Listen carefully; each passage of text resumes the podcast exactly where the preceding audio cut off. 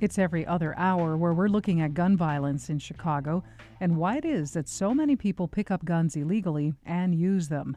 One thing we do know young men in their late teens and early 20s in some Chicago neighborhoods are driving the city's skyrocketing violence.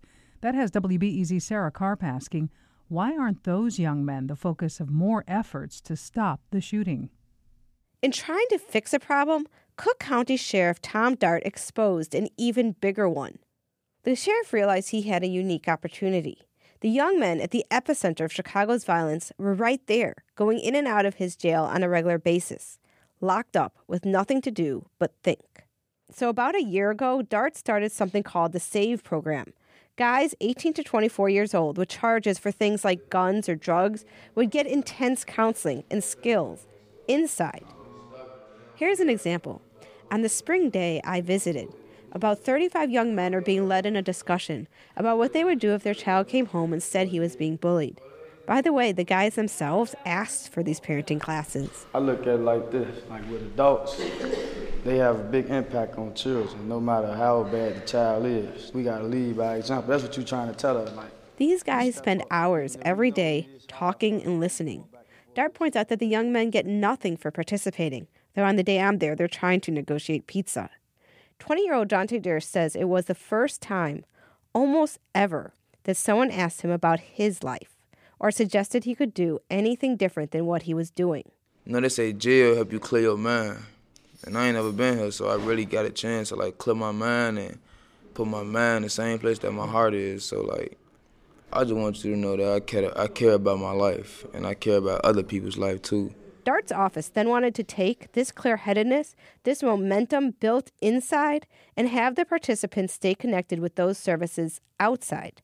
The idea was to bring in local groups that would help the young men get jobs and keep them out of trouble, out there where their resolve is really tested. And this, Dart says, is where that bigger problem comes in.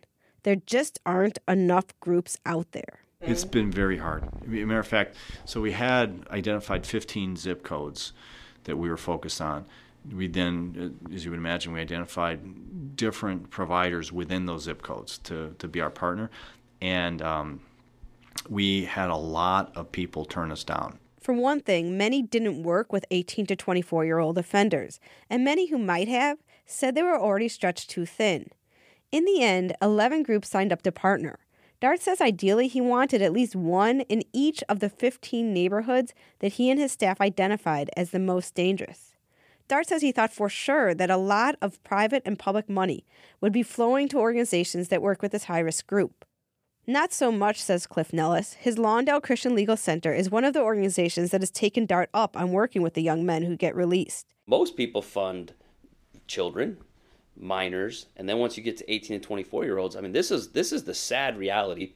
It's the age group that we penalize the most, the highest, and also deprive them of community-based resources the most. There's no official document that reveals this gap, but a company called NowPow is working to put together a directory of those social services available throughout the city. They research for WBEZ what's available in South and West Side communities, where most of the violence happens. The picture is not good. NowPow found five organizations that have specific programs targeted for court involved 18 to 24 year olds. Five. Now consider this 11,000 young men in their late teens or early 20s spent time in Cook County Jail last year. The imbalance is stark and dangerous. So, a scarcity of services and too little money to expand services. But Jeremy Barry thinks there's something else. I guess a lot of people don't feel like we got change in us. You know, I think all they all they think, all they really think we can do is just go kill, gang bang, or sell drugs, something like that. I guess a lot of people's probably scared to take that chance with a group of young fellas that's out here that's in that lifestyle. Barry is 25 years old. I meet Barry at the offices of Chicago Cred, a job training program in a dilapidated strip mall on the far south side. It was started a year ago by former U.S. Education Secretary Arne Duncan. On the day I go there, the participants are eating pizza and joking as some of them get ready to go to work doing demolition. Barry got hooked up with Chicago Cred inside the jail through Dart's program. Um, I'm from Chicago, 114th State, Roseland area. This is why the block is so important to him. Barry lived on that street as a little boy. For a while, he lived with a neighborhood family he barely knew, after his drug addicted mother lost her apartment. That family kicked him out for not following the rules, and he spent years sleeping on couches of friends on the block. He got shot twice, once in the chest. Right then, he says he was thinking retaliation, not transformation. It didn't dawn on him that the street wasn't worth it until he landed in prison on a gun charge three years ago. Cause jail ain't for me. I don't like jail. I'm the type of person being in jail. I be in there bugging up, man. I be in there stressing. I don't be there. Ain't nothing I can get used to. When Barry got out, he didn't know where to start. He'd fill out job applications, had a few interviews, never got offered anything. Before long, he turned back to drug dealing just to put some cash in his pocket.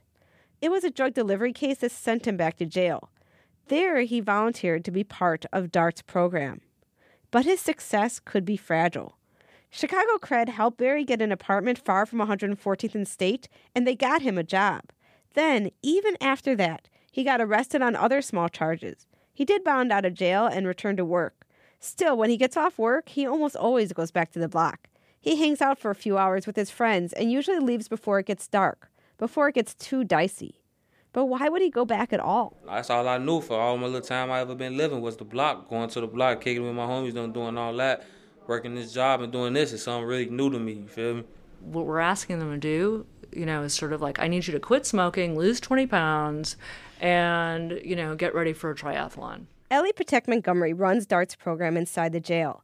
She says she knows what she and Dart are asking of these young men is incredibly hard.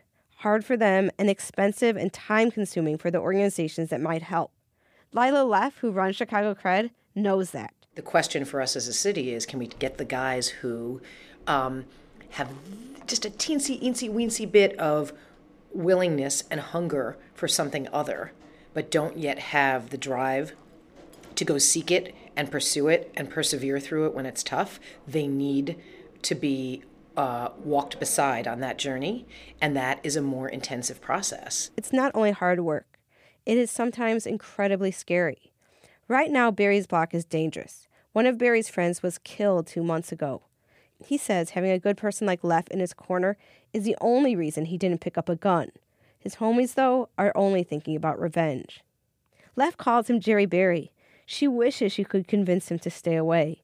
But for now, Leff's elated that he's still got a job, and she makes him text her every night when he gets home to his apartment safely. Sarah Karp, WBEZ.